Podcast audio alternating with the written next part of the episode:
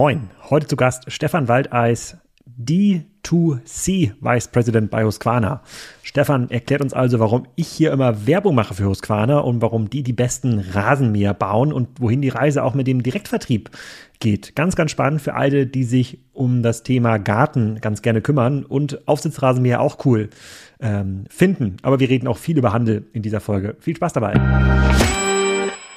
Stefan, herzlich willkommen zum Kassenzone Podcast. Heute mit meiner Lieblingskettensägenmarke Husqvarna. So, du warst ja schon ein, zwei Mal genannt hier in den Folgen auch mit Florian Heinemann. Also nicht du, sondern äh, äh, die Marke, für die du arbeitest. Erzähl doch mal ein bisschen was über dich, wie du zu Husqvarna gekommen bist und was ihr eigentlich noch verkauft, außer Aufsitzrasenmähern und Kettensägen. Ja, perfekt. Ja, also erstmal herzlichen Dank von äh, meiner Seite auch für die Einladung heute. Freut mich wieder bei dir zu sein, Alex. Wir haben ja schon öfters gesprochen und uns auch schon öfters getroffen. Und äh, ich hoffe natürlich, dass wir nicht nur deine Lieblingskettensägenmarke sind, sondern auch noch für viele andere Produkte. Und inzwischen steht die Marke Husqvarna, würde ich sagen, primär äh, heutzutage für Mähroboter, aber wie gesagt, alles rund um den Garten. Also wir haben eine ganze Palette an tollen Produkten, da können wir sicherlich nachher nochmal ins Detail einsteigen. Du hast gefragt, wie ich äh, zu Husqvarna gekommen bin. Ich bin äh, vielleicht ganz kurz die letzten 20 Jahre immer im Digitalgeschäft aktiv gewesen. Wir haben ja vor kurzem auch festgestellt, wir sind gleicher Jahrgang. Also wir haben ungefähr zeitgleich gestartet ins Online-Geschäft. Ähm, ich war lange auf der Handelsseite, bin dann irgendwann mal vor zehn Jahren auf die Markenseite gewechselt und habe verschiedenen Marken geholfen, ihre Digitalaktivitäten aufzubauen, sowohl im Marketing als auch im Vertrieb. Und vor sechseinhalb Jahren hat es mich nach Ulm verschlagen zur Marke Gardena. Gardena, wissen vielleicht nicht alle, gehört auch zum Husqvarna Konzern. Und äh, letzten Sommer bin ich dann von Gardena in die Muttermarke Husqvarna gewechselt sozusagen. Kannst du mal ein paar so Zahlen, Fakten, wie viele Rasenmäher laufen da äh, vom Band im Jahr, wie viel Umsatz macht das Unternehmen, wie viele hunderttausend Mitarbeiter gibt's da? Genau, also wir sind ein börsennotiertes Unternehmen, von daher findest du auch alle Zahlen auf unserer Webseite in unseren Quartalsergebnissen entsprechend, aber so ganz grobe Fakten. Wir haben knapp 14.000 Mitarbeiter weltweit. Die Husqvarna Gruppe ist wirklich überall auf der Welt zu Hause. Du findest uns von Südamerika bis Australien ähm, sind wir mit unseren Marken aktiv.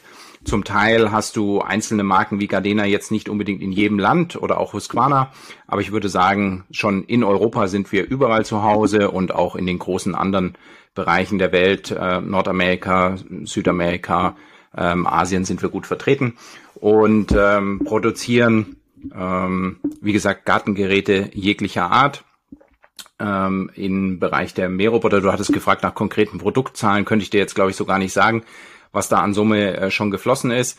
Ähm, Umsatz vielleicht so als Größenordnung. Wir sind als schwedisches börsennotiertes Unternehmen, ähm, melden wir immer in schwedischen Kronen. Das klingt immer mehr, als es in Euro ist.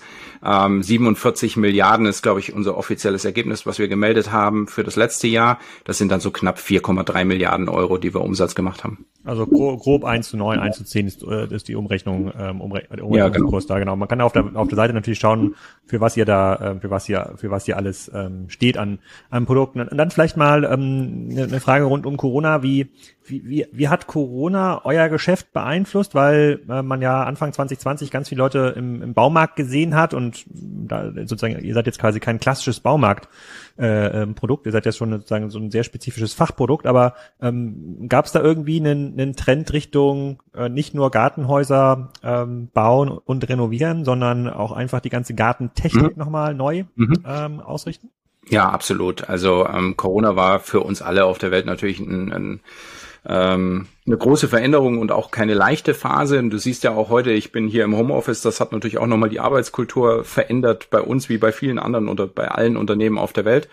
Und wir waren natürlich so wie alle, ähm, ich kann mich noch erinnern, im, im März, als es äh, März war es 2020, glaube ich, als es losging mit Corona, als wir alle so für einen kurzen Moment in der Schockstarre waren und gesagt haben, uh, was bedeutet das jetzt für uns? Was hat das für, für wirtschaftliche Auswirkungen auch auf uns? Und natürlich erstmal so ein bisschen äh, vorsichtig das Ganze beobachtet haben, aber dann sehr schnell festgestellt haben, ähm, dass äh, wir Menschen einfach dazu tendiert haben, auch die Zeit zu nutzen, dann für unsere Häuser, für unsere Gärten entsprechend und das Geld, das man vielleicht nicht in die eine oder andere Reise gesteckt hat, ähm, dann eher in, in Haus und Garten geflossen sind. Von daher haben wir natürlich in den letzten zwei Jahren sehr stark davon profitiert. Und wie du richtig sagst, ähm, ist das Geld nicht nur in Renovierungen geflossen in die Häuser, sondern auch zum Großteil in die Gärten.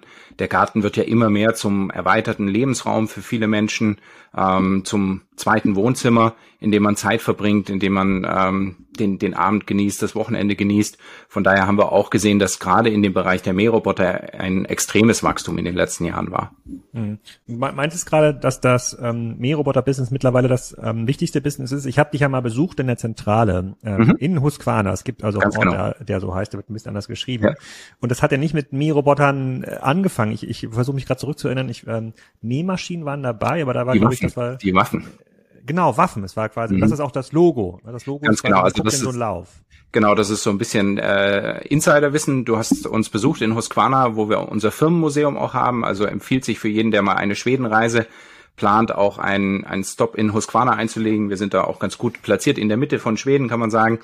Und dort kannst du die Husqvarna Firmengeschichte ähm, erleben. Wir sind eine Marke, die dieses Jahr ihr 333-jähriges Firmenjubiläum feiert. Wir nennen uns intern auch ganz gerne das älteste Startup der Welt, weil wir uns als ein sehr agiles Unternehmen ansehen, aber gleichzeitig natürlich auch eine, auf eine entsprechende Historie zurückschauen. Und wie du richtig gesagt hast, wenn du das Husqvarna-Logo dir anschaust, ähm, dann ist es eigentlich äh, die Mündung einer Waffe, in die du hineinschaust, weil wir in der ursprünglichen Geschichte für das schwedische Königshaus damals ähm, Waffen produziert haben. Und in unserem Museum kannst du ganz viele dieser Produkte sehen über die letzten 300 Jahre, wie es anfing mit den Waffen, über Nähmaschinen, Fahrräder, Motorräder. Motorräder sind auch ein, ein sehr bekannter Bereich, für den Husqvarna lange selber verantwortlich war. Inzwischen heute ist es ein Lizenzpartner von uns. Und dann ging es 1995 mit dem ersten Mähroboter los. Ich habe noch für die Kassenzone-Fans, gibt's auch noch ein Bild von dir mit dem ersten Mähroboter. Äh, das stimmt, das, äh, das, ähm, das werde ich hier Nee, du hast das, du hast das Foto ich hab das gemacht. Das hing, an der, das hing an der Wand, genau. Und es gab genau. auch quasi, du hast mir auch in dem Museum konnte man auch sehen, mit äh, die ersten Mähroboter oder quasi eine der ersten Generationen, die hatten dann schon Solarplatten. Also damals genau, hat man sich gedacht, wie, wie sorgt man sich äh, sozusagen um die permanente Stromversorgung und da gab's, gibt's dann Roboter, die sehen ein bisschen größer aus in der Fläche, die haben Solarplatten oben drauf. Das fand ich sehr lustig und ähm, viele Kollegen haben mich auch angesprochen zu Husqvarna, tatsächlich zu den Motorrädern, weil die kennen sozusagen Husqvarna als, ähm, als Marke von den Motorrädern. Mhm. Das ist ja, glaube ich, von KTM sozusagen lizenziert ist oder sozusagen ein KTM-Produkt KTM ist. Aber es, euch konnte man quasi im Laufe der letzten ein, 200 Jahre mit ganz verschiedenen äh, ähm, Produkten sehen. Jetzt seid ihr im Mähroboter-Business angekommen, also eigentlich alles rund um das Thema Rasenschneiden, also Aufsitzrasenmäher, die, die Rider-Sparte, die beherrscht ihr ja auch relativ stark, aber wie muss man diesen Markt einschätzen? Mähroboter ist ja etwas, was in deutschen Vorgärten ja schon oft zu sehen ist, aber jetzt nicht super, super oft. Scheint jetzt, mhm.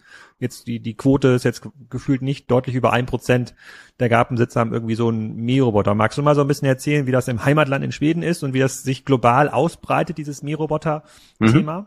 Ja, sehr gerne. Ähm, also nochmal ganz kurz zur Historie zurück. Der allererste Mähroboter, mit dem wir das Bild gemacht haben, das teilen wir dann auch nochmal auf LinkedIn und in deinen Kanälen auch nochmal, ist wirklich der gewesen mit dem Solardach obendrauf, weil man sich damals 1995 schon Gedanken gemacht hat, wie sichert man eigentlich die Stromversorgung. Witzigerweise haben wir das dann über die letzten 20 Jahre ähm, das Thema ein bisschen vernachlässigt, weil wir eher auf die, die feste Stromversorgung über die Dockingstation und dann die Batterie im Mähroboter gekommen sind. Aber es ist jetzt ein Thema, das wir in Zukunft auch wieder beleuchten. Gibt so erste Zukunftsstudien von uns, die auch öffentlich sind auf YouTube, wo wir auch wieder in dieses Thema reinschauen. Und äh, du hast richtig gesagt, der Mähroboter ist jetzt vielleicht noch nicht bei jedermann zu Hause, aber man sieht ihn immer öfters. In Deutschland noch nicht ganz so oft wie in anderen Ländern. Wenn du äh, zum Beispiel äh, dir die Schweiz oder Schweden anschaust, dass die zwei Länder gelten in Europa eigentlich als die Vorreiter, was die Mähroboter-Penetration angeht. Da findest du dann wirklich schon in sag ich mal, jedem zweiten, dritten, vierten Garten auch ein Mähroboter. Bei uns ist es dann so, dass meistens in einer Neubausiedlung, sag ich mal, der erste anfängt und dann die Nachbarn neidisch rüberschauen und sagen, so, jetzt habe ich einen Mähroboter gesehen bei meinem Nachbarn, jetzt muss ich mich auch mal damit beschäftigen. Aber es ist äh, eine Produktkategorie, die stark am Wachsen ist. Du siehst heute ja auch Mähroboter von ganz vielen unterschiedlichen Marken. Wir haben, wie gesagt, den Mähroboter 1995 erfunden, waren lange Zeit auch alleine oder ziemlich alleine in dem Markt unterwegs und jetzt äh, siehst du eigentlich in den letzten fünf, zehn Jahren, dass der Markt explodiert und dass auch immer mehr Marken natürlich ähm, einsteigen. Interessant ist, dass wenn du es vergleichst mit dem Staubsaugerroboter, eine sehr ähnliche Kategorie, der Staubsaugerroboter schon viel verbreiteter eigentlich ist als der Mähroboter. Wir argumentieren immer, dass der Garten natürlich ein ganz anderes Umfeld ist als das eigene Haus. Äh, Im Garten hast du mit Gefällen zu tun, du hast mit unterschiedlichen Wetterbedingungen zu tun, Sonnen, Regen etc., was, äh, was du alles mit äh, einberechnen musst, ein Teich, ein ähm, Blumenbeet. Ähm, das macht's im heimischen Haus einfacher, aber wir sehen schon sehr viele Parallelen zu dieser Kategorie und sehr viele Technologien, die entweder wir erfunden haben oder die die Kollegen erfunden haben aus dem Staubsaugerbereich, ähm, siehst du auch jetzt immer mehr in den Produkten.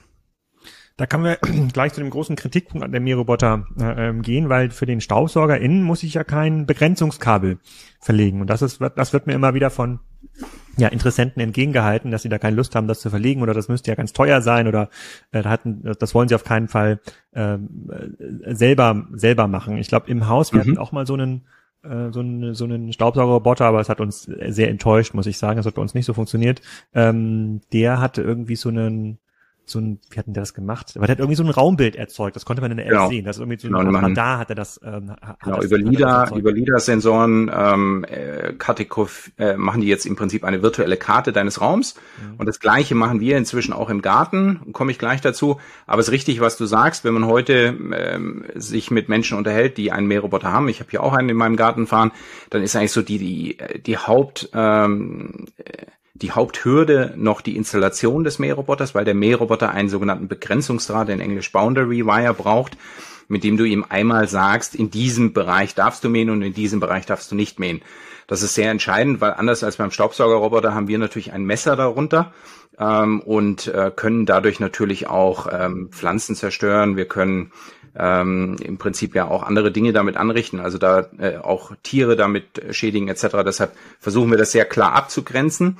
Und du hast natürlich ähm, Dinge wie ein, ein Pool im Garten, ein Teich, ein Blumenbeet, wo er nicht reinfahren soll.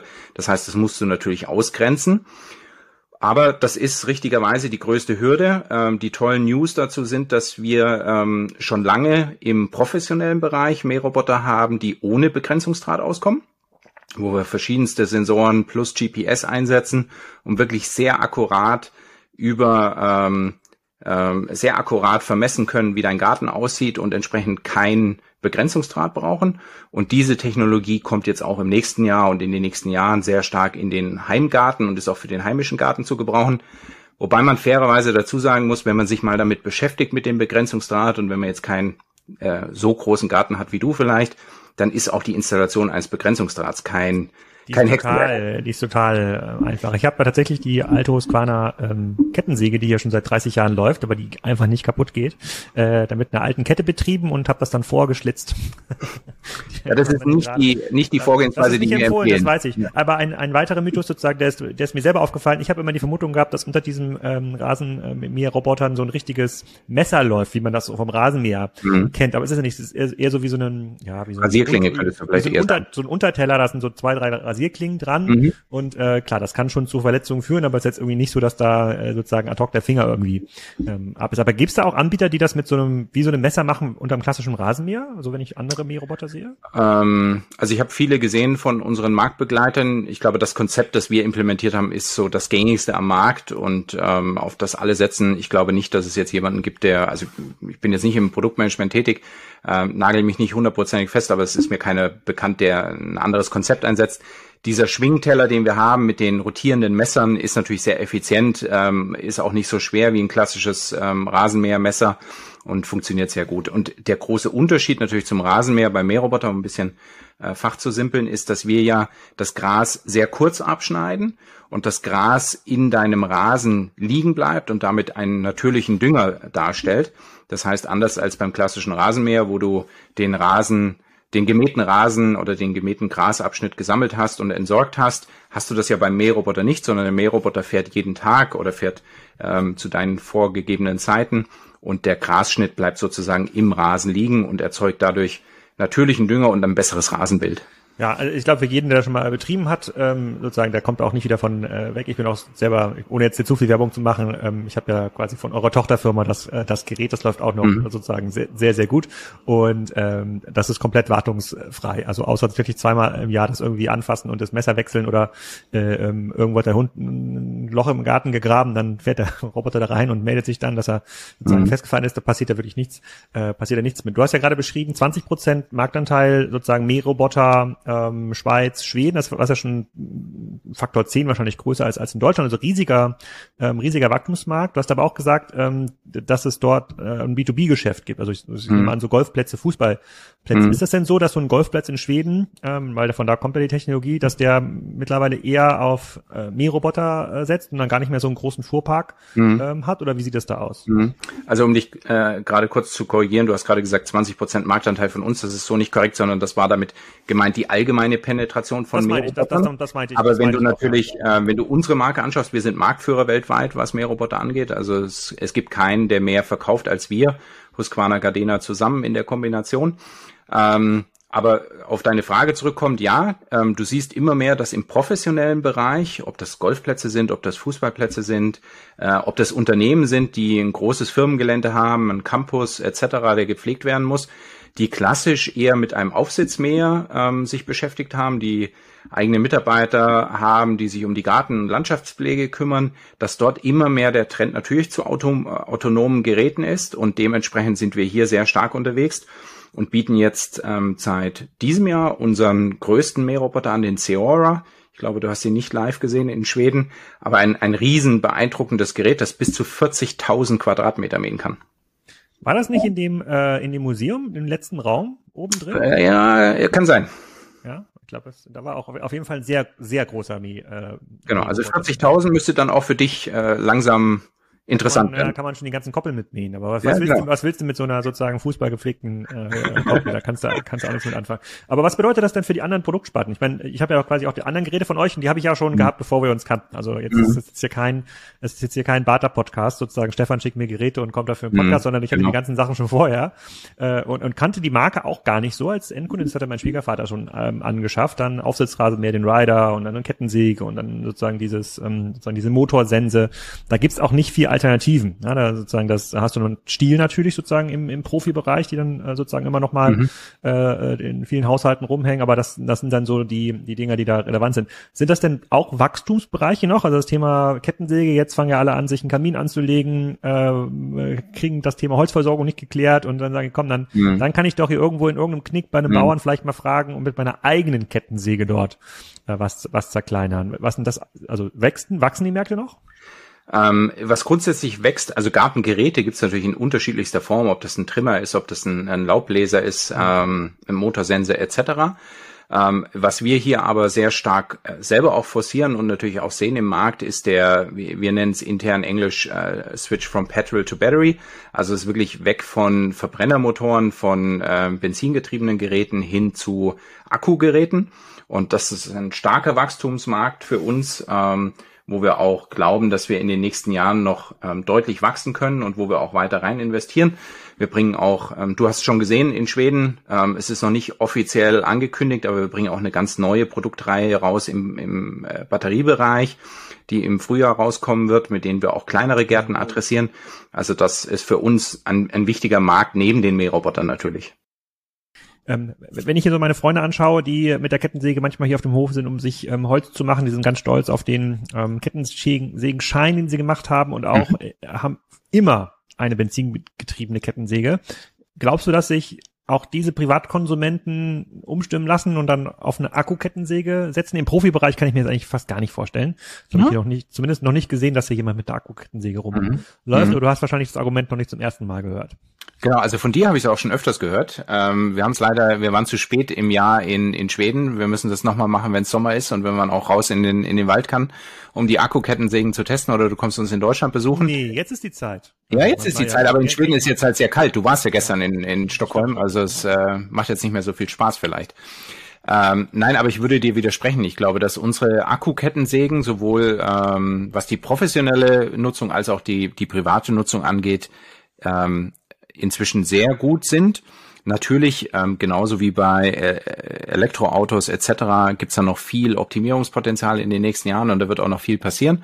Aber ich hatte vor kurzem äh, die Gelegenheit, ein ganz neues Produkt von uns zu testen, einen ganz neuen Akku-Kettensägen-Produkt. Ähm, und ähm, ich fand das für mich als Heimanwender absolut ähm, ausreichend, was die Nutzungsqualität angeht ähm, und kann damit mein Brennholz oder was auch immer ich brauche für den privaten Gebrauch ohne Probleme ähm, sägen. Jetzt muss man dazu sagen, also es hat ja auch nicht jeder, sag ich mal, ein so großes Gelände wie du und ähm, braucht die Kettensäge vielleicht auch nicht ähm, so oft im Einsatz. Ja, wobei, wobei fairerweise fast alle, die eine Kettensäge haben, haben die wirklich nur ein, zwei Mal im Jahr im Einsatz. Aber die haben trotzdem eine Kettensäge. Mhm, also ja. scheint, da hat sich das ganze Thema Groover, äh, Kettensägenlein noch nicht äh, durchgesetzt. Genau, das scheint genau. so, einem, so einem Item zu sein, wo es eine hohe, wo es eine hohe emotionale Bindung äh, ähm, dran gibt. Okay, dann schaue ich mir mal die sozusagen die Akku-Kettensägen. Äh, also du sagst quasi, wenn ich meine Husqvarna Benzinkettensäge ersetze, dann ist der wahrscheinlichste Schritt für mich wahrscheinlich dann die äh, die die Akku die Akkukennsäge. Wir machen, wir machen eine Challenge nächstes Jahr und äh, du darfst testen, beide gegeneinander.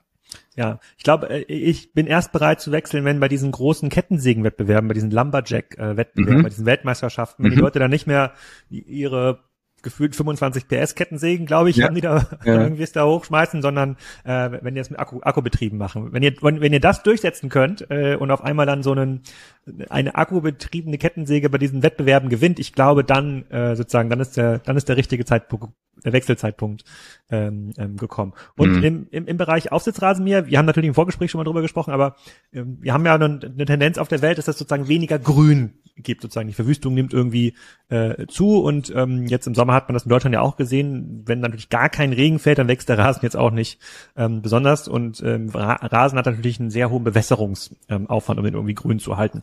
Ähm, ist das irgendein Trend, der euch Sorge macht oder äh, seht ihr das ganz anders?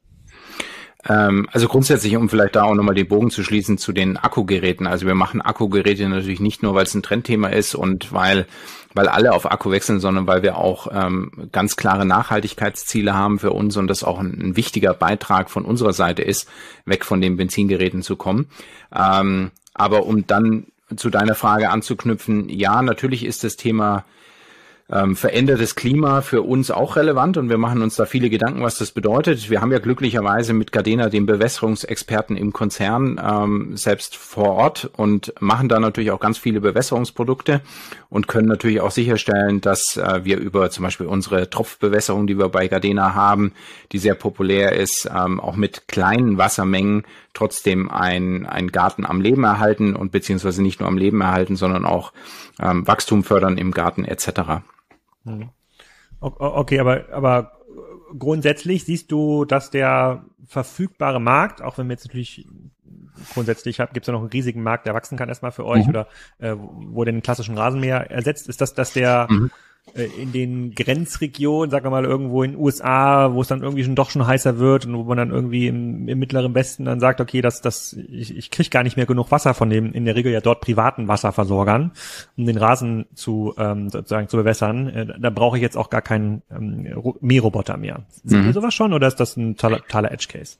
Nein, das ist, glaube ich, heute wirklich ein Edge Case, äh, den wir so in der extremen äh, Anwendung noch nicht sehen. Ähm, da da gibt es sicherlich Regionen, wo das heute der Fall ist. Wir sehen das ja auch in, in Süddeutschland, in, nicht in Süddeutschland, in Südeuropa, dass es durchaus Regionen gibt, wo die Mähroboterpenetration nicht ganz so hoch ist und wo wir uns das teilweise auch dadurch erklären, dass wir sagen, deshalb liegt das vielleicht auch daran. Aber es ist sicherlich noch nicht so weit, dass wir sagen würden, deshalb ähm, schrumpft der Markt oder deshalb ist da das Potenzial geringer. Äh, ganz im Gegenteil. Also wir glauben, dass sowohl für Mähroboter als auch für Gartenbewässerung in den nächsten Jahren noch sehr viel Potenzial vorhanden ist.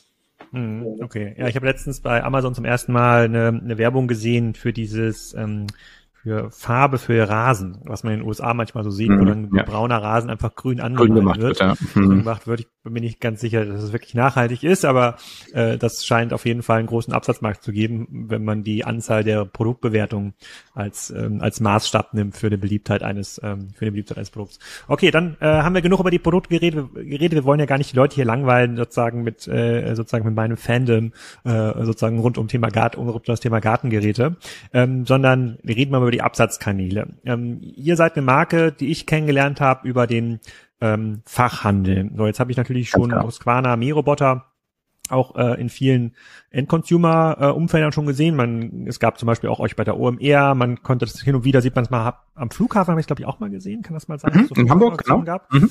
Genau, dass man so ein Mähroboter in so einer, in so einer Glaskanzel rum, rumgefahren, rumgefahren wurde. Ähm, wie, wie, wie kommt ihr heute an die Kunden? Wie macht ihr Husqvarna bekannt? Weil die gestützte also die ungeschützte Markenbekanntheit unter so einem klassischen Endkonsumenten, der vielleicht auch gar keinen Garten hat, gar nicht so hoch ist. Fühlt sich zumindest für mich so an. In, in Deutschland, in, in Schweden würde ich dir widersprechen. Also dort haben wir natürlich eine Markenbekanntheit, die extrem hoch ist. Wir sind ähm, eine der schwedischen Kernmarken sozusagen. Also äh, jeder Schwede, äh, sage ich jetzt mal übertrieben, kennt Husqvarna. Ähm, das, so weit sind wir noch nicht in den anderen Märkten. Da arbeiten wir natürlich dran an der Markenbekanntheit. Ich glaube, man muss die zwei Themen trennen. Das eine ist Markenbekanntheit und wie erreichen wir Endkunden und das andere ist, wie vertreiben wir unsere Produkte. Ähm, Markenbekanntheit müssen wir heute überall spielen und wir müssen überall sein, wo unsere Endkunden sind und wo unsere Endkunden relevant sich für unsere Produkte interessieren. Ähm, von daher hast du richtig gesagt, wir hatten vor ein paar Jahren eine tolle Aktion am Hamburger Flughafen, wo wir im ähm, äh, im, im Terminal-Bereich unsere Mähroboter auch ausgestellt haben. Wir waren auf der OMR dieses Jahr. Wir versuchen wirklich da auch neue Zielgruppen für uns zu erreichen, auch die, die jüngere Generation, die vielleicht das erste Haus kauft, die vielleicht das erste Mal einen Garten besitzt, auch mit ähm, unseren Produkten in Berührung zu bringen, sind natürlich auf allen Social-Media-Kanälen aktiv, äh, arbeiten mit Influencern zusammen etc. und versuchen da die Marke bekannt zu machen. Das ist aber für uns ein anderes Thema, würde ich sagen, als die Absatzkanäle. Im, wenn man über den Absatzkanal spricht, ist es so, dass die Marke Husqvarna eine Fachhandelsmarke ist. Wir sehen uns als eine Premium-Marke. Wir sind eine Premium-Marke und wir glauben daran, dass diese den Premium-Anspruch, den wir an unsere Produkte haben und auch an den Vertrieb unserer Produkte, an die Einweisung unserer Produkte, wir haben ja vorhin gesprochen über einen Kettensägenschein etc., dass so etwas ähm, über den Massen-Retail-Kanal nicht abgebildet werden kann und dass du dafür Spezial, äh, Spezialisten brauchst. Und äh, da sind wir sehr stolz und sehr froh, mit sehr vielen Tausenden von Fachhändlern in Europa zusammenzuarbeiten und sind auch fest davon überzeugt, dass es auch eine Zukunft für den Fachhandel in den nächsten Jahren gibt. Ähm, bei aller Liebe zu Online und, und wir beide sind äh, beide Verfechter des E-Commerce, äh, gibt es nach wie vor ein, einen guten Grund, warum der Fachhandel existiert. Und die Frage, die wir uns eher stellen, ist, wie können wir das beides kombinieren? Wie können wir E-Commerce, die neue Welt, mit dem Fachhandel kombinieren? Wie können wir Synergien schaffen? Wie können wir diese beiden Welten vereinen? Hm. Und die, und ähm, wenn, wenn, ähm, wenn ihr heute quasi in den Fachhandel da ähm, rein verkauft, das ist ein klassisches Wholesale-Modell, also ihr verkauft an den Fachhändler, der sucht mhm. sich quasi einmal im Jahr aus, wie viel Kettensägen er von euch kauft oder Rider oder, oder Mi-Roboter und dann unter seinem eigenen Risiko vertreibt er das an den Endkunden. So ist das klassische, ganz, so ist ganz das klassische, normal klassisches, ähm, klassische Handelsmodell. Ja. Ähm, aber die Kunden werden ja nach dieser Art von Produkten, insbesondere wenn es halt stärker End-Consumer-Produkte werden, also Automore mhm. werden natürlich auch in den äh, im Baumarkt irgendwie danach suchen. Mhm. Und da bietet sich natürlich ein Fenster irgendwie für die, für die Konkurrenz an, die ja mittlerweile auch Mi-Roboter anbieten und dadurch, dass das ja so eine, in der Regel oft eine Erstanschaffung ist, können die Leute ja mhm. Qualitäten nicht unterscheiden. Die sind ja irgendwie, von, mhm. da gibt's das, das sieht ja sehr gleich aus, ja, mhm. die, die, die, diese Mi-Roboter und lernen dann vielleicht nach, erst nach der ersten, zweiten Saison, dass das günstige Gerät unter einer asiatischen Eigenmarke vielleicht irgendwie nicht die Leistungsfaktoren ähm, bringt, die man sich wünscht. Aber dann ist ja oft schon zu spät. Ähm, hm. Wie seht ihr das? Also geht dann in die, hm. in die, in die Baumärkte aktiv rein? Ja. Also äh, erstmal würde ich dir auch da widersprechen, dass, ähm, dass sie alle sehr ähnlich aussehen. Ich glaube auch allein von der Designsprache hebt sich äh, die Husqvarna Gruppe sowohl über Gardena als auch über Husqvarna deutlich ab vom Markt. Aber das ist natürlich äh, jedem, äh, die, die jeweils eigene Geschmacksfrage, äh, was einem besser ja, ja, aber ich meine, das ist so ein Gerät, was auf dem Boden rumfährt, das ist manchmal blau, manchmal grün, aber sozusagen ist es schon so eine Kettensägen sehen jetzt quasi für jemanden, der die Kettensägen ja. kauft, auch tot, alle total ähnlich aus. Erst wenn man, aber man würde Profi-Anwender ist, dann sieht das mhm. nicht mehr gleich aus. Mhm. Aber ich glaube, man darf das nicht unterschätzen, dass ähm, der Mähroboter, und das siehst du auch ganz klar bei uns in der App, ähm, das siehst du auch an den Zubehörprodukten, die wir verkaufen, der Mähroboter ist für viele so eine Art, äh, ich sage jetzt mal ganz übertrieben, Haustierersatz auch schon geworden. Der, der Mähroboter bekommt einen Namen, der wird ein Familienmitglied, der bekommt seine eigene Garage im Garten, wie, heißt wie seine dein, Hundehütte. Wie heißt denn dein Mähroboter? Mein Mähroboter heißt Speedy Gonzales. Unser heißt Helmut. Ja. ja. ähm, also das ist schon ein Trend, wo wir sehen, dass ähm, äh, auch das ganze Thema Individualisierung von Mährobotern, eigene Cover aufbringen etc. Da gibt es auch viele Lösungen von uns, auch einen eigenen Online-Shop, in dem wir Designs vertreiben für den Mähroboter. Ähm, also da ist ein hoher Emotionalisierungsgrad zwischen dem Mähroboter und dem, dem Nutzer vorhanden. Ähm, aber um auf deine Frage zurückzukommen bezüglich Baumarkt, wir sind ja im Baumarkt präsent mit unserer Gardena-Marke und äh, sind dort auch sehr gut positioniert. Und wir glauben aber, dass die Husqvarna-Produkte, die, sag ich mal, nochmal eine andere Zielgruppe ansprechen, die vielleicht auch jetzt ähm, einen Mähroboter dann schon den zweiten Mähroboter sich anschaffen. Wir sind, wie gesagt, seit 25 Jahren aktiv und es gibt ja auch schon seit vielen Jahren in, in Deutschland und in anderen europäischen Märkten Mähroboter. Da kommt jetzt bei vielen schon die zweite oder die dritte Generation des Mähroboters ins Haus. Und wir wissen aufgrund von äh, Marktforschung, dass der durchschnittliche Endkunde sich mit dem Thema Mähroboter drei bis sechs Monate beschäftigt, also eine ganze Menge Research macht, bevor er in den Baumarkt geht oder bevor er zum Fachhandel geht. Also es ist nicht so, dass der Endkonsument auf Amazon surft oder äh, in den stationären äh, Baumarkt geht und einen, einen Impulskauf macht beim Mähroboter. Das ist eher selten der Fall. Brauche ich denn im Fachhandel, wenn ich eine Kettensäge kaufe, einen Kettensägenschein oder verkaufen die mir einfach alles, was ich dort möchte? Äh, dir verkaufen die sowieso alles, was du möchtest, weil du ja ein Experte bist. Aber das ist genau halt, sag ich mal, die Qualifizierung, die unser Fachhandel mitbringt, dass unser Fachhandel halt auf deine individuellen Bedürfnisse, auf dein Know-how eingehen kann, dich entsprechend schulen kann, dich entsprechend fit machen kann, dass, dass das richtige Produkt für dich auswählt. Und nochmal, das ist für uns auch ein wichtiger Erfolgsfaktor, warum wir an den Fachhandel auch in Zukunft glauben. Und wie, wie guckst du dann, wie gesagt, du hast ja auch für andere Marken schon gearbeitet, wie guckst du denn dann auf das Thema Amazon? Weil viele suchen, mhm. wenn du sagst, die Suche findet, also die Recherche findet vor dem Kauf statt, mhm. dann findet sie ja natürlich, insbesondere im deutschen Markt, ja auch oft bei Amazon statt. Und suchen Leute mhm. irgendwie nach Husqvarna Kettensäge oder vielleicht nach dem Automower ähm, mhm. auf, auf, auf, auf Amazon. Wenn ihr aber natürlich diese Fachhandelsfokus habt, wird man ja nicht alle Produkte dort einfach so listen können. Wie, wie löst du dieses Dilemma? Genau, also ähm, natürlich ist Amazon in den großen Märkten Deutschland, Frankreich, UK zum Großteil eine eine Suchmaschine geworden, in dem wir alle, glaube ich, als Endkonsumenten ähm, unsere Produktrecherche entweder starten oder einen Teil der Produktrecherche dort ähm, voll, äh, vollziehen. Nichtsdestotrotz gibt es natürlich andere Medien, YouTube, Facebook ähm, etc wo wir versuchen, entsprechend aktiv zu sein. Und wir hatten es auch schon mal besprochen, dass wir auch Amazon bietet natürlich heute über ihren Advertising-Kanal Möglichkeiten an für Marken, die nicht auf Amazon vertreiben, trotzdem im Amazon-Ökosystem Werbung zu machen. Also das versuchen wir natürlich auch zu nutzen, um wirklich den Endkunden zu erreichen und ihn aber dann davon zu überzeugen, dass er halt unser Produkt idealerweise bei uns über den Online-Shop in Kombination mit dem Fachhandel erwerben kann. Wenn er aber möchte, natürlich auch genauso im stationären Fachhandel wenn ich, wenn ich jetzt einen, so, ein, so, ein, so ein schweres Produkt bei euch erwerbe, so einen, so ein Rider, also so ein mhm. Rasen, so ein mhm. haben wir natürlich auch, ist auch schon uralt. Wir haben sogar festgestellt bei dem Besuch bei euch, dass man gar nicht, der ist schon quasi so alt, da gibt's quasi die Modellreihen, äh, äh, sozusagen. Genau. Logik passt da gar nicht mehr, die man dort vor Ort hat, aber ich habe bisher auch nicht rausgefunden, wann er gebaut wurde, aber springt auch noch reibungslos an und verrichtet hier seine Dienste, äh, sozusagen, solange das passiert, kann man ihn auch nicht austauschen, aus meiner Sicht. Ähm, wenn ich das jetzt bestelle bei euch in dem, mhm. im, im Online-Shop, dann mhm. werde ich dann zum Fachhandel geschickt oder kommt kommt dann eine Spedition von euch äh, äh, vorbei.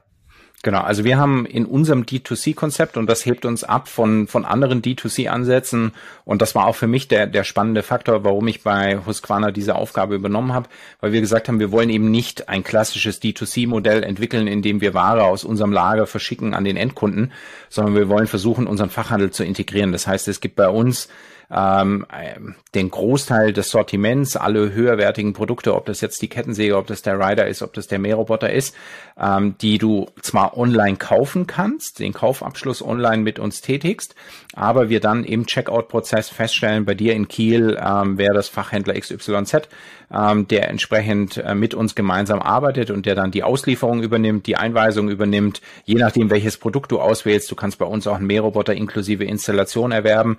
Das heißt, ähm, der kommt dann auch bei dir vorbei und übernimmt wirklich diese Aufgabe des, des Begrenzungsdrahts ähm, äh, zu installieren in deinem Garten.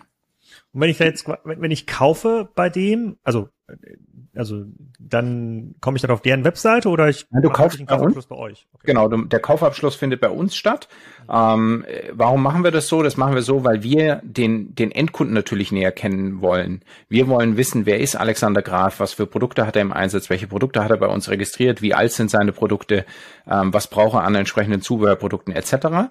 Und dann ist ähm, der Fachhandel für uns integriert und übernimmt dann ähm, Aufgaben wie zum Beispiel die, äh, die Installation, wie die Auslieferung des Produkts, ähm, Winterservice, was auch immer. Unsere Fachhändler bieten heute ein ganzes Leistungsportfolio an, was über den Verkauf dann hinausgeht, ähm, das wir dann entsprechend anbieten können. Und ähm, ich, ich weiß gar nicht, wen ich das in welchem Podcast mal gefragt habe, aber ich bin ja so ein großer Fan äh, sozusagen von dem, von diesen äh, Tupperware-Partys, äh, mhm. ja, sozusagen, wo man dann, wo dann irgendwie ein Staubsaugervertreter kommt oder irgendwelches mhm. anderes von diesen, äh, von diesen äh, Vertriebskonzepten und das zu Hause vorstellt. Ich habe das Gefühl, wenn man sowas im Gartenbereich machen würde, den Autobauer mhm. kann man jetzt so lala gut vorführen, aber bei anderen Themen dann ähm, äh, Akkugebläse, Aufsitzrasenmäher, Kettensägen kann man ja eigentlich mega mit so einem Husqvarna-Mobil durch die Gegend fahren und Gartenpartys veranstalten. Dann bringt man mhm. irgendwie noch das Grillfleisch mit, äh, sozusagen, und den Glühwein. Das ist jetzt keine gute Mischung mit dem Thema Kettensäge, aber angenommen, es ist alkoholfreier Glühwein. Ja. Ähm, das müsste doch eigentlich auch gehen, oder? Das ist doch eigentlich genau. ein, genau. Also da sprichst du Genau, also da sprichst du ein Konzept an, an dem wir gerade aktuell auch arbeiten, nennt sich Automauer Partner, wird auch nächstes Jahr in Deutschland ähm, kommen, wo wir wirklich versuchen auch Fachhandelspartner zu gewinnen, die ähm, vielleicht keinen eigenen Store haben, die vielleicht eher sagen, sie sind unterwegs, sie fahren wirklich raus in die Nachbarschaften, sie bieten Beratung an. Das Thema Glühwein haben wir jetzt ehrlicherweise noch nicht diskutiert, aber das können wir dann sicherlich auch noch mit einbringen, weil wir auch daran glauben, dass ähm, so ein Produkt auch getestet werden muss. Das muss auch vorgeführt werden, das muss auch präsentiert werden. Nochmal, es ist auch kein Produkt, wo du einen Impulskauf machst, sondern wo du dich entsprechend recherchieren und informieren musst. Also da, da wird in den nächsten Jahren noch sehr viel passieren und insbesondere nächstes Jahr planen wir da auch in Deutschland die ein oder andere Aktivität. Aber es ist noch nicht so wie auf dem Tupperwarm-Niveau, wo ich jetzt, ich könnte jetzt nicht Handelspartner von Husqvarna werden und sagen, ich, ich lade jetzt zehn Freunde ähm, ein, ich krieg von euch quasi das aktuelle Demo-Set. Das ist mhm. natürlich ein bisschen aufwendiger zu transportieren mhm. in eurem Fall als bei, bei Tupperware oder bei der Thermomix-Party. Äh, das kann ich nicht im Koffer mitnehmen, da muss ich dann, brauche ich immer so einen kleinen Laster, mhm. der das, äh, der das mitbringt. Aber das ist noch nicht, das ist noch nicht geplant. Also noch nicht so weit, dass wir sagen, ähm, da ist jetzt die Gartenparty mit inkludiert, aber du kannst dich heute bei uns, wenn du die entsprechende Qualifikation mitbringst, auch als ein, ein Handelspartner, als ein Fachhandelspartner bewerben, der dann entsprechend ähm, ausgestattet wird, der dann entsprechend auch ähm, die Produkte vor Ort vorstellt, etc. Also wie gesagt, Stichwort Automore Partner können wir nächstes Jahr vielleicht auch nochmal drüber sprechen, wenn wir die ersten haben, vielleicht auch in, in deiner Nachbarschaft. Vielleicht wäre das ja auch für dich noch so ein, ein Nebeneinkommen. Ja, ja, das weiß ich jetzt nicht, ob das jetzt Nebeneinkommen ist. Ich überlege auch gerade jetzt, also hier ist noch ein sehr, sehr, hier sind noch alle sehr klassisch ausgestattet. Also hier ist natürlich mhm. auch viel Baumbewuchs und viel bisschen wild. Da fahren die Leute mhm. noch mit ihrem, äh, ihren Rasentreckern äh, durch die Gegend oder mit sozusagen Schieben durch die Gegend. Aber ich, ich denke, der Trend, die werden ja auch älter hier in der Siedlung, geht ganz klar zum, äh, zum, zum, zum, zum, zum Auto, zum Automauer. Ähm, genau. Aber es jetzt, dadurch, dass er hier quasi immer diese, diese Fachhandelsnähe sucht, könnte jetzt nicht einfach mal so eine, eine Gutscheinkampagne sagen und sagt jetzt Black Friday, 20 Prozent auf, ähm, auf Automauer und die werden dann direkt aus dem Lager verschickt. Also da, sozusagen, da haltet ihr euch noch zurück. Da halten wir uns insofern zurück, dass wir auch nicht daran glauben, dass wir als eine Premium-Marke uns so positionieren müssen, sondern wir überzeugen durch andere Qualitäten. Da ist es dann eher, dass wir sagen, äh, da gibt's an dem Black Friday vielleicht die Installation des Mähroboters durch unseren Fachhandelspartner zum vergünstigten Preis etc. Das sind eher andere Mechanismen als jetzt eine Preisreduzierung, die für uns da interessant sind. Hat sich dieses Thema Teilen von Produkten ähm, durchgesetzt im Gartenbereich? Weil, wie du schon sagtest, die meisten haben ihre Kettensäge nur einmal im Jahr im Einsatz, mhm. aber das Laubgebläse, mhm. irgendwie den, den riesen Rasentrimmer und alle anderen Dinger, die dann äh, teuer in der Garage mhm. rumhängen. Eigentlich ein idealer Case, um so eine Art Nachbarschaftssortiment aufzubauen. Mhm. Ich habe da natürlich ähm, die ersten dieser äh, so, die ersten dieser Community Sharing Dinge sind aus meiner Sicht gescheitert, weil das schwierig ist, ähm, das, mm, naja, das Qualitätsniveau da zu halten. Also was ist, wenn jemand irgendwie die Kettensäge stumpf gemacht hat und dann kommt das irgendwie wieder zurück? So, wer trägt jetzt irgendwie die Kosten oder wer, wer trägt die Kosten, wenn irgendwie das, äh, die, die Unkrautbürste am, sozusagen am Rasentrimmer abgenutzt ist und wer ersetzt das? Das ist natürlich immer schwierig, aber das wäre doch eigentlich etwas, was man zentral auch ähm, machen könnte, damit sich eben nicht jeder 20, äh, 20 Geräte kauft. Wie, wie, wie seht ihr das? Mhm. Genau, also das Thema Sharing-Konzepte, Community-Boxen äh, nennt sich bei Husqvarna Tools for You, gibt's auch schon seit vielen Jahren äh, Projekte, die wir haben. Wir haben auch viele solcher Boxen, solcher Husqvarna eigenen Boxen im Einsatz, die wir dann wieder in der Kombination mit unserem Fachhandel spielen. Das heißt, um genau das sicherzustellen, was du gerade gesagt hast, dass wenn dort ein Produkt zurückgegeben wird, nicht einfach der Nächste das Produkt rausnimmt und dann halt ein schlechtes, eine schlechte User Experience hat, weil die, äh, der Trimmer nicht mehr funktioniert oder der, das Sägenblatt nicht mehr fest ist etc. Das heißt, da ist der Fachhandel integriert, bekommt die Informationen, wenn ein Produkt zurückgegeben wird, kann das entsprechend dann auch ähm, prüfen und wieder und wieder freigeben für den nächsten Einsatz. Da experimentieren wir viel, muss man aber auch fairerweise dazu sagen, dass du und ich da, glaube ich, ähm, vielleicht oft ähm, Konzepte schon sehen, die noch nicht in der breiten Nutzerschaft jetzt so angekommen sind. Also wir, wir sehen schon noch den Trend, du hattest es ja vorhin auch selber gesagt, ähm, du kennst viele, die eine Kettensäge besitzen, obwohl sie nur ein oder zweimal im Jahr Kettensägen auch wirklich brauchen. Ähm, es ist schon so, dass äh, der Deutsche oder ich sag mal der Europäer, der hat sein Gartengerät und das besitzt er dann auch ganz gerne selber. Ja, aber ich überlege, es gibt natürlich so viele Spezialfälle, ne? so ein Hochentaster, ne? die man ja wirklich mhm. extrem selten braucht, vielleicht alle zwei, drei mhm. äh, Jahre oder vielleicht auch mal eine größere Kettensäge, weil man das irgendwie einen großen Baum, Baumstumpf mal raussägen muss. Und wenn ich mir überlege, das wäre bei uns so der Landmaschinenhändler, das ist hier der Husqvarna-Partner, wenn der jetzt irgendwie so eine Art Box hätte, ja, wo mhm. ich hinfahren kann am Wochenende, weil das ist auch das Problem, ich brauche die Sachen immer am Wochenende. Ich habe ja nur Wochenende mhm, Zeit genau. dafür, dann hat der natürlich zu. Ja, genau. samstags hat er vielleicht noch bis um eins auf oder bis um mhm. zwölf, aber ähm, genau. also das da, Konzept gibt's ja. von uns. Das Konzept gibt's von uns genauso, wie du es beschrieben hast, nennt sich Husqvarna Tools for You. Mhm. Ähm, haben wir auch so im Einsatz in verschiedenen Ländern und und testen das auch aus sind jetzt aber noch nicht so weit, dass wir sagen, das ist jetzt äh, von uns skaliert worden, dass das wirklich irgendwo flächendeckend im Einsatz wäre. Gleichzeitig versuchen wir auch eher von der Produktseite natürlich zu überlegen, wie kann man äh, Multipurpose generieren? Natürlich über das einzelne Produkt schwierig, aber zum Beispiel im Batteriebereich ähm, haben wir eine Partnerschaft geschlossen mit Bosch gemeinsam. Das heißt, wir bringen eine neue Produktreihe raus, die du auch schon gesehen hattest in Schweden, wo du den Akku von uns auch in einem Bosch-Gerät, in einem Gardena-Gerät verwenden kannst, etc., um auch dem Kunden da den Vorteil zu schaffen, dass er auf der einen Seite seinen Staubsauger, den er im Haus benutzt, von Bosch mit ähm, dem Akku betreiben kann, dann aber den Akku rausnimmt und ihn mal schnell in den Trimmer von uns einsetzt. Und andersrum, wenn man so eine Subscription verkauft und sagt, okay, du kaufst nicht mehr die Kettensäge, lieber Profi-Anwender, mhm. sondern du kaufst im Grunde genommen eine Anzahl von Umdrehungen, ja, die die Kettensäge macht und wir kümmern uns darum, dass du immer ein aktuelles Gerät hast oder dass die Kette mhm. ausgetauscht äh, wirst, ausgehend davon, dass du jetzt nicht die ganze Zeit in irgendwelche Nägel reinsägst. Ähm, das mhm. ist für so eine Kettensägekette in der Regel äh, tödlich. Ähm, ginge sowas? Also weil die Geräte sind ja dadurch, insbesondere weil sie jetzt ja einen Akku drin haben, da könnte man ja noch so, so einen SMS-Chip reinbauen, der dir irgendwie Nutzerdaten äh, ähm, dann gibt. Wie oft läuft die, ist die gerade kaputt, ist irgendwas heiß geworden, braucht man gar kein WLAN oder sowas. Ähm, ähm, das ähm, haben wir hier in diesem Podcast gelernt mit, ähm, mit ähm, Daniel Schröder von Futura, ja, sozusagen so einen SIM-Chip also so ein mhm. GSM-Chip kostet gar nichts. Ähm, Wäre das was oder ist das irgendwas, was akzeptabel wäre für die? Mhm, genau, also Subscription-Modelle äh, probieren wir auch schon seit mehreren Jahren aus, haben da auch viele interessante Pilotprojekte gefahren und sind auch nach wie vor dran. Ähm, wir hatten auch schon mal über das Thema Lawn as a Service gesprochen, wo wir wirklich sagen, wir wollen eigentlich weg davon oder wollen dem Endkunden anbieten, neben dem Kauf eines Mähroboters auch zu sagen, ähm, du zahlst einfach über eine Subscription-Fee ähm, die Nutzung des Mähroboters, um einfach und nicht nur den Mähroboter an sich, sondern wirklich alles, was da drumherum hängt, äh, ob das die Installation ist, ob das der Winterservice ist, etc., als wirklich als Komplettpaket anzubieten aber ist jetzt auch nicht auf breiter Masse skaliert.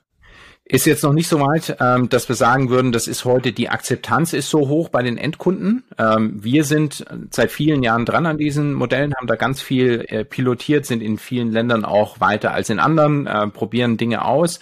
Aber es ist auch ehrlicherweise noch nicht so, dass man sagen würde, heute ist der Endkunde wirklich bereit, in dem Bereich auf Subscription umzustellen. Massiv. Es gibt immer Leute, die da eher Vorreiter sind und sich für sowas interessieren, aber noch nicht die breite, der breite Konsument draußen. Okay, und, und wenn, wenn man versucht möchte, an diesem ganzen Trend irgendwie Balkonkraftwerke, Begrünung von Balkons teilzunehmen, das macht ihr wahrscheinlich eher mit Gardena, dann so irgendwie automatische Irrigation und ähm, also Bewässerung und äh, was kann man auch machen? Düngerzugabe kann man auch automatisieren. Genau, also Urlaubsbewässerung zum Beispiel ein großes Trendthema auch, ähm, haben ganz tolle Lösungen von Gardena. Ähm, die selber hier im, meine Pflanzen gerettet haben diesen Sommer.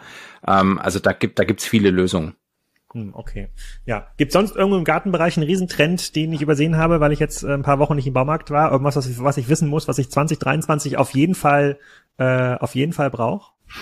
Also 2023, wenn du noch nicht hast, brauchst du auf jeden Fall einen Mähroboter. Und äh, wenn der Mähroboter schon da ist, dann würde ich auf jeden Fall auch noch den Blick in die in das eine oder andere Akkugartengerät werfen und das Ganze natürlich über unsere Online-Seite, über unseren Online-Shop. Und ähm, spätestens zum Launch der neuen Produkte dann im Frühjahr sollten wir auch nochmal sprechen, sollten das auch schauen. Informieren wir, da informieren wir die Hörer hier natürlich. Genau, da müssen wir auch für die Kassenzone Hörer auch nochmal ein, ein besonderes Angebot auch machen. Okay, also nehmen wir jetzt quasi das Gutscheinthema von Husqvarna, das parken wir jetzt also und das parken äh, wir bis zum Frühling. Schieben wir in den Frühling äh, sozusagen. Schafft schafft euch jetzt nicht. Ähm, ja, was dürfen die Leute jetzt nicht anschaffen? Darfst du so viel schon verraten, was da noch irgendwie kommt? Alles, was Akkugeräte sind oder Mähroboter, Mähroboter von Husqvarna kann man natürlich immer kaufen. Ja. Ähm, ich würde sagen, wer einen kleineren Garten hat, ähm, alles was so bis zu 500 Quadratmetern ist, der sollte vielleicht noch warten bis zum Frühling. Da äh, wird was Tolles Neues von uns kommen. Ja, ich habe die Geräte auch schon gesehen, ist schon ziemlich abgefahren. Also das Warten lohnt sich. Und dann vielleicht noch mit dem großen Kassenzone-Rabatt. Ähm, ja, sehr cool. Genau. Ähm, extrem spannend, äh, sozusagen, nicht als sozusagen Markenfanboy dich hier einladen zu können. Das finde ich natürlich total cool. Und äh, das dann auch vor Ort nochmal zu sehen, die Historie, das fand ich auch extrem cool. Wir mhm. teilen dann das Bild, wahrscheinlich, wenn dieser, wenn die Folge live geht, auf, ähm, auf LinkedIn, damit ihr wirklich wisst, wie der erste äh, Mähroboter aussah. Aussah. Und ich bedanke mich für deine Zeit. Perfekt. Ich sage auch vielen Dank. Das war's. Ihr könnt gespannt sein auf die Husqvarna-Updates im Frühjahr. Also kauft euch noch nicht ganz viele Gartengeräte, verschenkt auch noch nicht zu viel zu Weihnachten. Da kommt noch was ganz Cooles im Frühjahr. In der nächsten Folge geht's weiter mit Ski-In im Monthly Florian Heinemann. Ähm, da haben wir zwei Experten zu Gast, die uns erklären, warum Ski-In so erfolgreich ist und versuchen so ein bisschen hinter die Kulissen zu schauen. Ich hoffe, das klappt. Äh, wenn es nicht klappt, dann kommt eine normale Handelsfolge, die habe ich auch schon aufgenommen. Wer das dann ist, erkläre ich aber dann nächsten Donnerstag. Tschüss.